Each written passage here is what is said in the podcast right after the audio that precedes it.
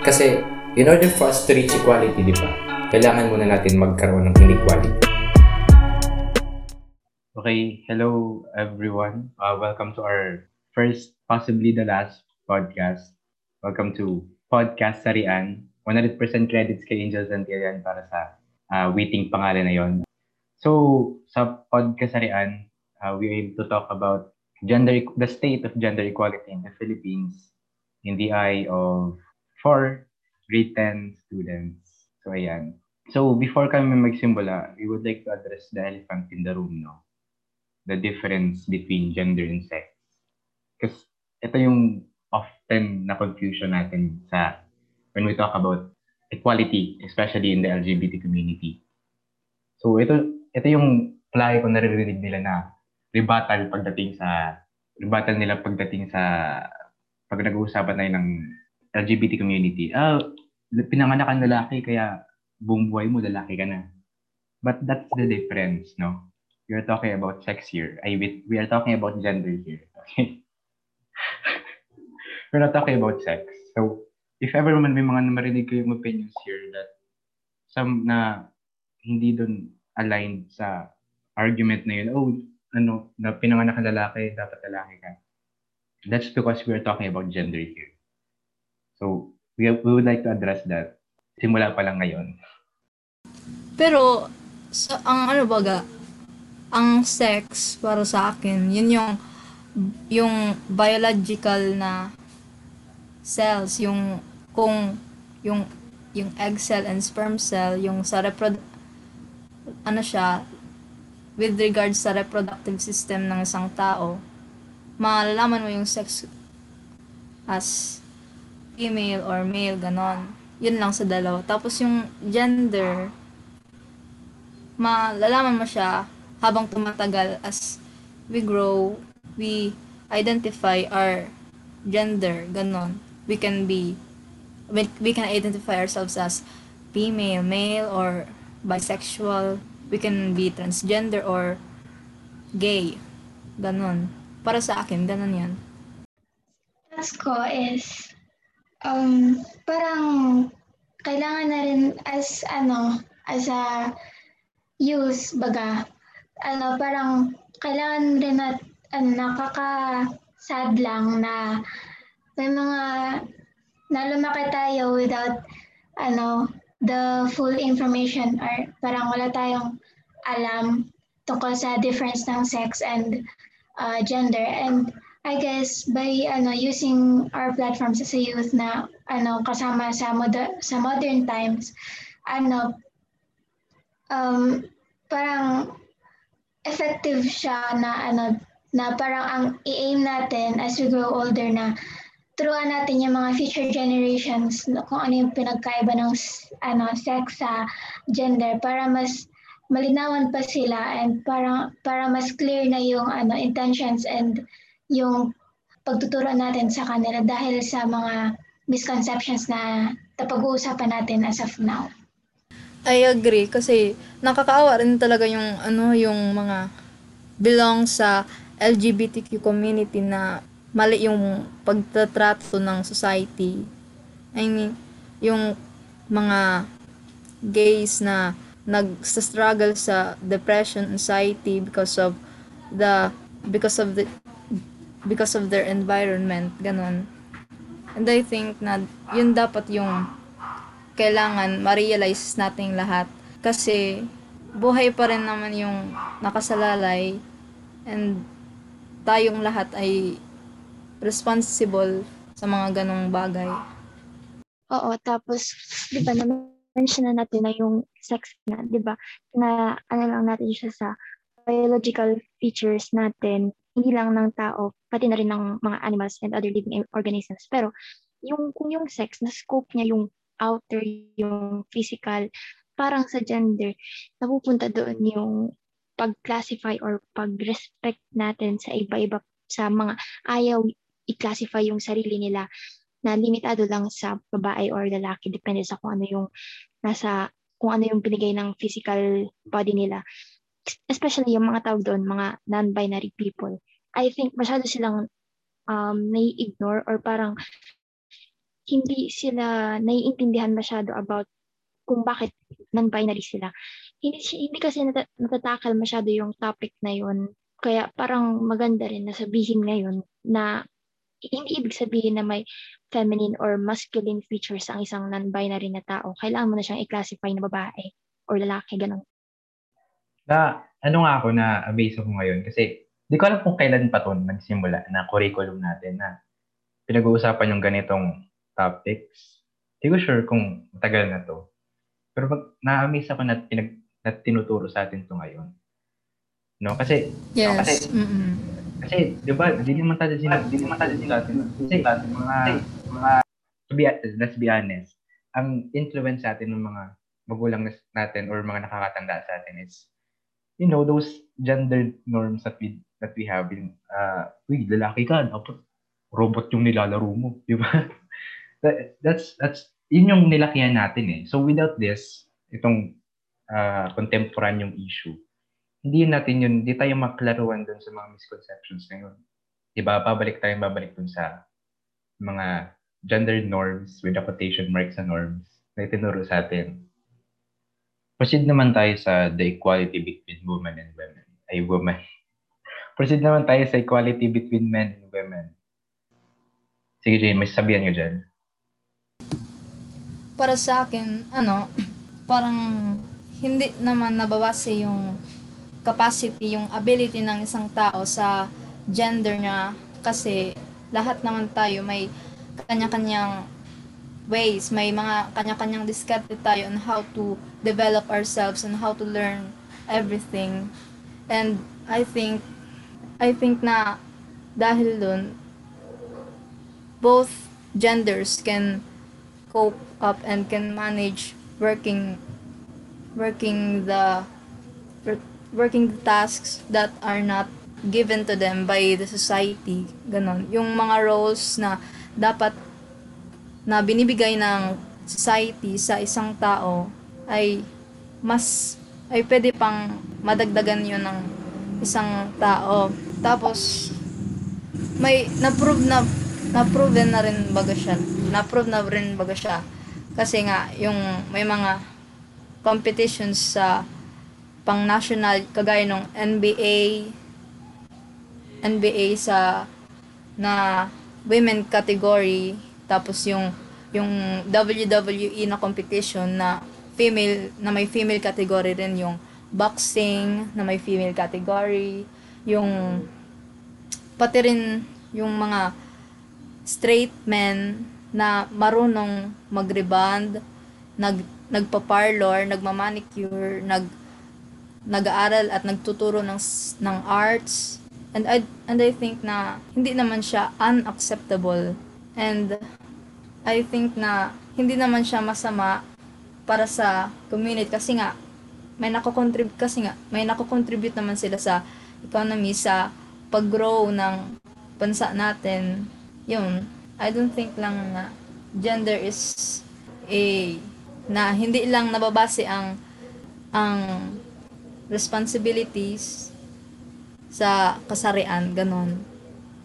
Hmm, I agree. Then, um, parang yung topic, yung about sa, um, yung about sa, ano, thought na parang um, yung stereotype ng society standard tungkol sa mga, ano, between women and men is, ano, sa tingin ko kasi, in my opinion, parang ang baseless lang niya kasi wala namang, kasi kung iisipin, wala naman talagang basehan yung uh, yung mga kakayahan ng isang tao generally.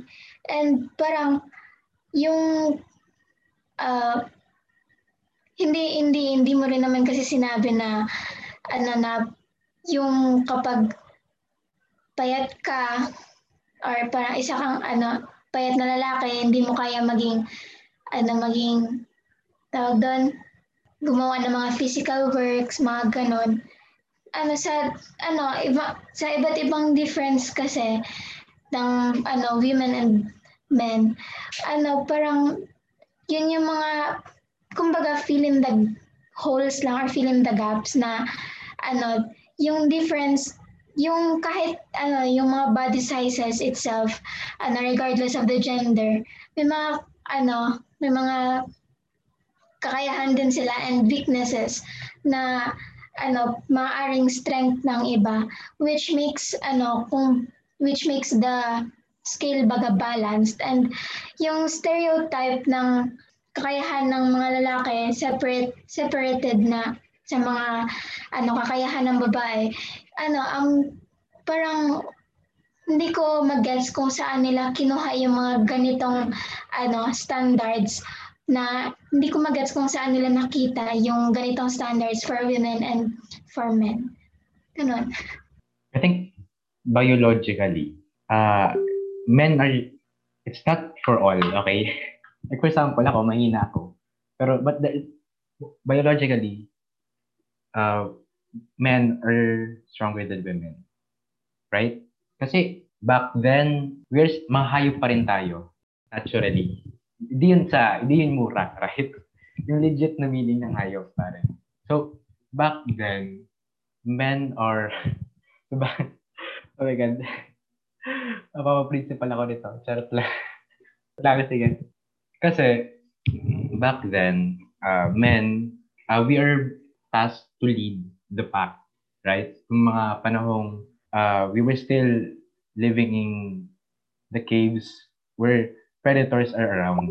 So, men, parang ginawa kami to fend off those uh, predators. Ginawa kami to be strong, to be able to fight those predators. Right? And that evolved hanggang ngayon. Right? So, now, ang naisip ng mga tao, oh, uh, hanggang ngayon, ganyan pa rin. Di ba? Yes, oh, ganyan pa rin, right? May mga talks nga about uh, transgender athletes or should they really be joining events na hindi nila gender. For example, I was a gen I am a transgender athlete, right? Kunwari, lalaki ako. Ay, transgender na akong babae. Sabi, sabi ko, oh, sasali na ako sa babaeng sports, right? Uh, women division of swimming or basketball. And marami may record na nito, no? Na yung mga transgender athletes, uh, dati lalaki, uh, palagi silang nananalo. Sabi ng mga tao, should we really allow that? Because biologically, men are stronger than women. Kasi usually sinasabi natin, oh, hindi mo to kayang gawin sa mga babae. Right? Pero now, it's changing, di ba? Like, I know, pero yun na nga eh. Uh, skill, skill doesn't reflect strength, right? Yes, we're stronger, but that doesn't mean we're as skillful. Right? You can match our skills. Pwede nga din yung tapatan. Parang pag sinabi mong, ah, di nito kayang gawin. Ah, pagpupulis. Sa lalaki yan, pare. Di ba? You can't say that because skill can be improved, right? So, yun, parang ang unfair na sabihin na hindi mo to kayang gawin sa mga babae or for the LGBTQ for that matter. Um, sa tingin ko, it's it's such a foolish thing para i-separate ay parang hindi naman separate, masyadong malaking word ang separate. Pero yung alam niyo yung may classification na kailangan ngayon babae ka for this or lalaki ka for this. Why can't we just use talents, hindi yung gender? I mean, alam ko yung importance ng ano ng physical cap- capabilities ng isang tao kung bakit nila kino-consider yung um, lalaki para sa ganitong work and babae para sa ganitong work. Kaso, masya, parang masyado siyang na-normalize. Hindi naman, hindi, hindi naman siya makikita ngayon since hindi pa naman tayo mga adults na naghahanap na ng trabaho. Pero, mga namabasa ko lang, mga sa um, experiences ng iba, na ganun talaga kadalasan. Sa tingin ko, as magandang talents is greater than considering the gender. Ganon. Parang talents and capabilities over gender. Ganon. Pero we can blame naman yung ibang tao kasi yung mentality na na nakasanayan nila yung kung ano yung namulat sa namulat sa kanila di pa rin yun mababago So, I suggest na if gusto natin na mapairal yung gender inequality, yung, I, I mean, yung, yung maiwasan yung gender inequality, feeling ko mas madaling makaka-cope up, makaka-adapt yung mga children from the next generations kahit tayo, kahit yung mga Gen Z, if yung mismong mga magulang natin, tinuturoan tayo kung paano mag-act or papa, and pa, paano mag-decide when talking with someone who belongs to the LGBTQ community. Yun. Grabing, ano yun? Grabing pinagbago nung, nung generation natin, yung in terms of tech, technology, yung mga appliances, yung knowledge. Grabe yung in-improve nila compared noon. But yung mentality talaga na I think that is very toxic. Nadadala pa rin ng iba, ng ilan, halos marami sa ngayon. And I think that we need to change that. Yeah, ano, sa mentality ng iba, ng kinagisnan ng nature ng ano, parang mga nagturo sa atin, um, I guess it, ano, na nagkakaroon rin ta, ano, di, other perspective nun is natututo tayo na i-consider lahat and parang magkaroon ng ano mas mas better na capability and ability na i-evaluate yung yung mga gender laws na ano na pinapatupad ng government sa sa atin sa bansa which parang magandang uh, lesson naman na na naga ano yung parang knowledge natin ano as a person as an individual parang nagkakaroon tayo ng ng maganda na magandang opportunity na i-consider lahat and ano na, na the fact na may knowledge tayo sa mga issues tungkol dito sa tungkol sa gender and sex uh, parang nagkakaroon tayo ng time and um, knowledgeable na consideration na dapat ano nagko-consider tayo na hindi dapat siya ano na we, we make sure na may equality may equality and parang nako-consider din yung rights ng isang ano gender as a human baga. Tapos parang yung kakayahan natin na i-brainstorm lahat at mag-search, mag-research na tungkol sa mga ano ganitong related mga related laws, mga related facts about this and yung mga ano mga deductions natin about sa ganitong cases about ano, sa mga sa gender laws na tigpo-propose.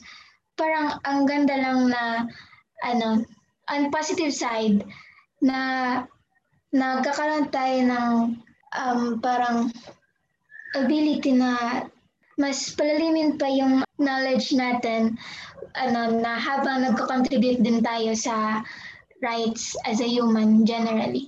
Yun nga, if agree tayo or hindi dun sa pag-construct ng CR para sa mga non-binary, ilang gabi ko yung pinag-isipan kasi di ako nakasagot And uh, nare- na-realize ko, habang naliliga ako, na hindi pala, na hin, parang, para sa akin, hindi appropriate yung pagpapatayo ng mga ng restrooms para sa LGBTQ community. Ngayong sit, ngayong may pandemic and sa gantong situation kung saan patong-patong na yung utang ng Philippines and And kulang na kulang na talaga yung fund ng government. And I don't think lang talaga na necessary yung pagpapatayo ng mga restrooms. Kasi may mga ways rin, mga paraan, ibang paraan para maayos yung isyong ganon. Like, yung pag pag-e-educate sa mga tao um, specifically the students, pati na rin yung mga adults na kung paano, kung ano yung, kung paano sila mag-act in front of, I mean, when encountering someone na belong sa LGBTQ community. And kung paano, kung paano sila makikiuron sa inda pag nasa restroom and yung mga gestures na dapat gawin nating lahat. Hindi lang sa mga by, sa mga straight and yung sa mga female and male genders as well as the ano rin yung non-binary people. Para mala, para ma-minimize rin yung yung misconceptions and misunderstandings from both sides. And to lessen rin sa mga sexual harassments, ganon. So, parang kay Jel, it's di, di priority ngayon yung Yes. example, yung example yung So, ang gagawin na lang natin, na lang natin, get mula sa root niya, which is tayo. Parang, pa tayo pag-invest doon kung gano'n pwede mag i-invest na natin sa sarili natin na pag-aralan yung ganong topic or issue. Di ba? Oo. Parang, na, Tapos, so balik tayo dun sa paano ba natin na-accept ang gender loss? Sabi nga ni Jel, it's not in a priority.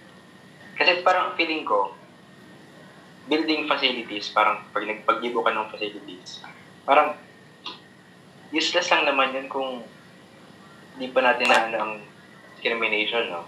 Yes. Kasi paggawa ka nga ng facilities tapos hindi naman nila tanggap. Di ba? At syempre, binandal pa yun, di ba? Eh, parang, oh. parang lang, sabi Like, oh, may use naman siya. Like, parang one step further siya pagdating sa acceptance. Pero, yun na parang it's not in our priority right now. Kung gagawin ngayong year, di ba? Kasi, sige, kalimutan natin ang quarantine, ang COVID. Pwede, right? Kung wala naman tayong mga further problems sa Pilipinas, okay, why not? Kasi, yun na nga, one step further siya sa pag-accept na LGBT community dito sa Pilipinas. DC, ano may sabihan ka? Yeah. Talking about uh, acceptance, uh, meron pa rin tayong mga hindi na-accept pagdating sa gender. Yung usapan natin ng sex education. So, ito yung something na uh, it's hard to implement, no? Kasi we're a very conservative country. Alam mo yon Like, yung, alam mo yung, yung bring up, si Salsa, di ba, nag-propose siya ng bigay ng mga birth controls sa mga high school students. Siyempre, may batikos yun. Pag kani sa Christian community, uh, dapat yung pinaano, in a fight to for teenage pregnancy. So, anong opinion nyo doon sa uh, sex education? Like, should we, should we start to apply it sa system, educational system natin. Kasi kung iisipin, ngayon nga meron na tayo, no? Kasi current, ano nga natin, current lesson natin sa science, yung reproductive system. Diba? Diba? Like, extend lang yon for kahit konti. Kasi ang surface level pa lang naman yun eh. Of, uh, vagina, ovaries, do not form baby. Di ba? like, na naman dun, level information yun. Like, ha? Paano, paano, paano yung confused ka pa rin, right? Kaya usually, anong nangyayari niya? Uh, we turn to unconventional conventional ways to learn about yeah, sex education. Yung ano, yung in terms of acceptance nga, para sa akin, hindi na, parang hindi naman masama kung i-implement yung sex education sa sa mga schools and universities sa kahit anong sa lahat na ng bansa. Mga wala naman natatapakong tao, di ba? And the objective of the the plan is to inform and to let the students be aware dun sa kung ano ba dapat talaga yung malaman nila when during those kinds kind of situations, ganun. I, I, ano, I agree dun sa pag, dun sa project nila. Um, tungkol doon, para sa akin, oo, agree ako. Kasi, ano, sex education isn't only about, ano, parang the intercourse. Ano, it also, ano, practices as our, parang, tiga-enhance niya rin na yung values natin and, ha, and how we practice our intentions towards other people related to that. ba? And hindi lang siya yung pure scientific explanations and teachings ano regarding sa sex education ano dun din natin ma ano ma welcome and parang yun din yung opportunity na mas ma-accept natin yung ano environment yung bagong mindset ng environment and environment na may may LGBTQ na tayong community and ano it can also be a way na hindi lang siya ano parang hindi lang limited yung ano yung pag pag-identify mo ng ano gender and sex yung ano parang para ma-accept yung sarili mo para hindi lang siya limited sa health na subject na which is nakapaloob sa MAPE ano parang mas na widen yung ano field of ano vision and knowledge natin ano about doon and para mas open tayo sa ano mga sa mga environment papasokan natin na napap, napapasokan natin related to that kasi ano come to think of it normal normalized na rin naman kasi yung mga intercourses 'di ba normalized na rin naman natin malaman kung saan yung mga spots na ano yun, ganon. Kaya parang, hindi na rin, ano, parang, ano, hindi na rin siya dapat big deal, ano, para hindi ma-consider yung ganon na subject. Wait lang guys, yeah. Clarification lang sa first statement ko. I don't condone teenage pregnancy. Okay. that, that, that, that be clear. Kasi, pangit sa naman yun. Like, even if even in a non-Christian country or hindi masyadong conservative country, bad pa rin yun. No? Hindi pa rin yun. Hindi pa rin okay. Okay, Daisy.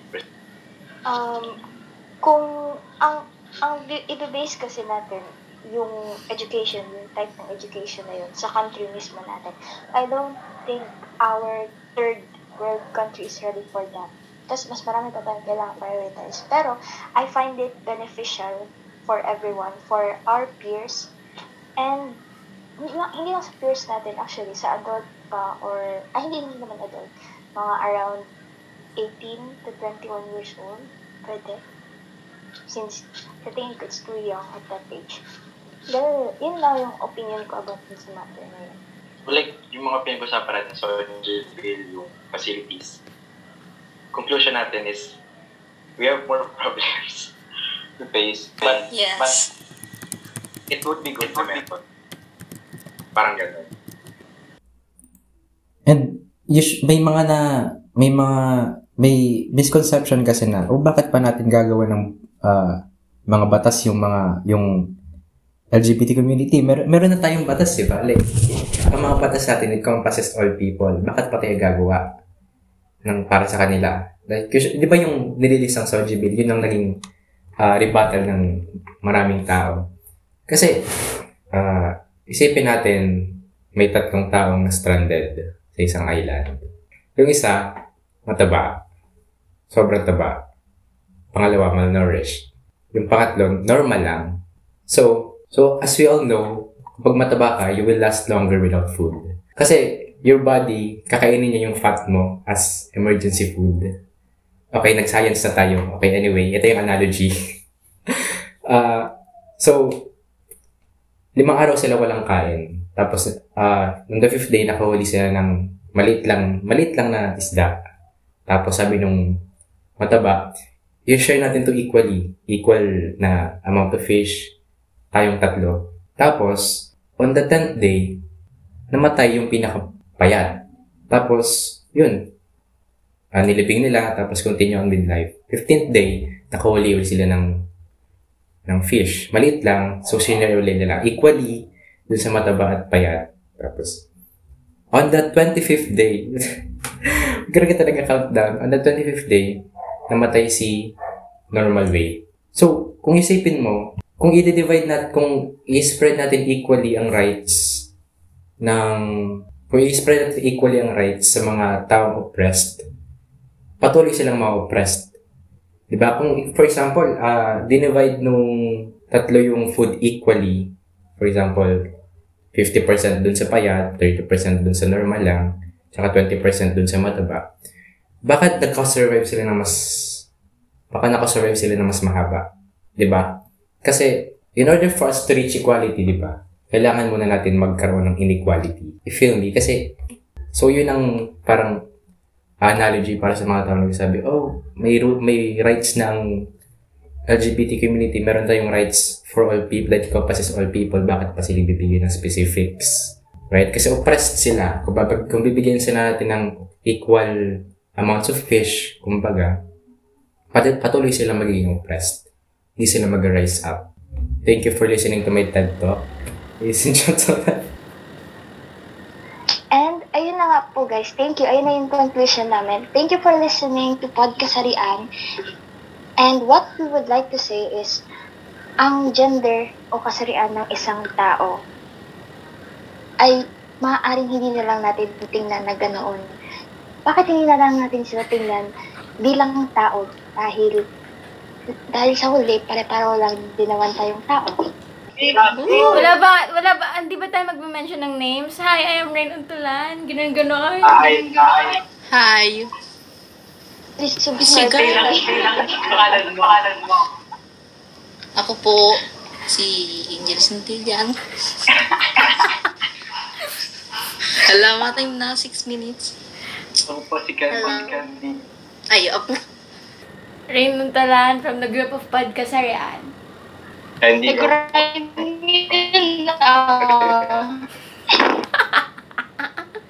Angel Santillan, sa pod kasarian. Power! Yes, tapos na.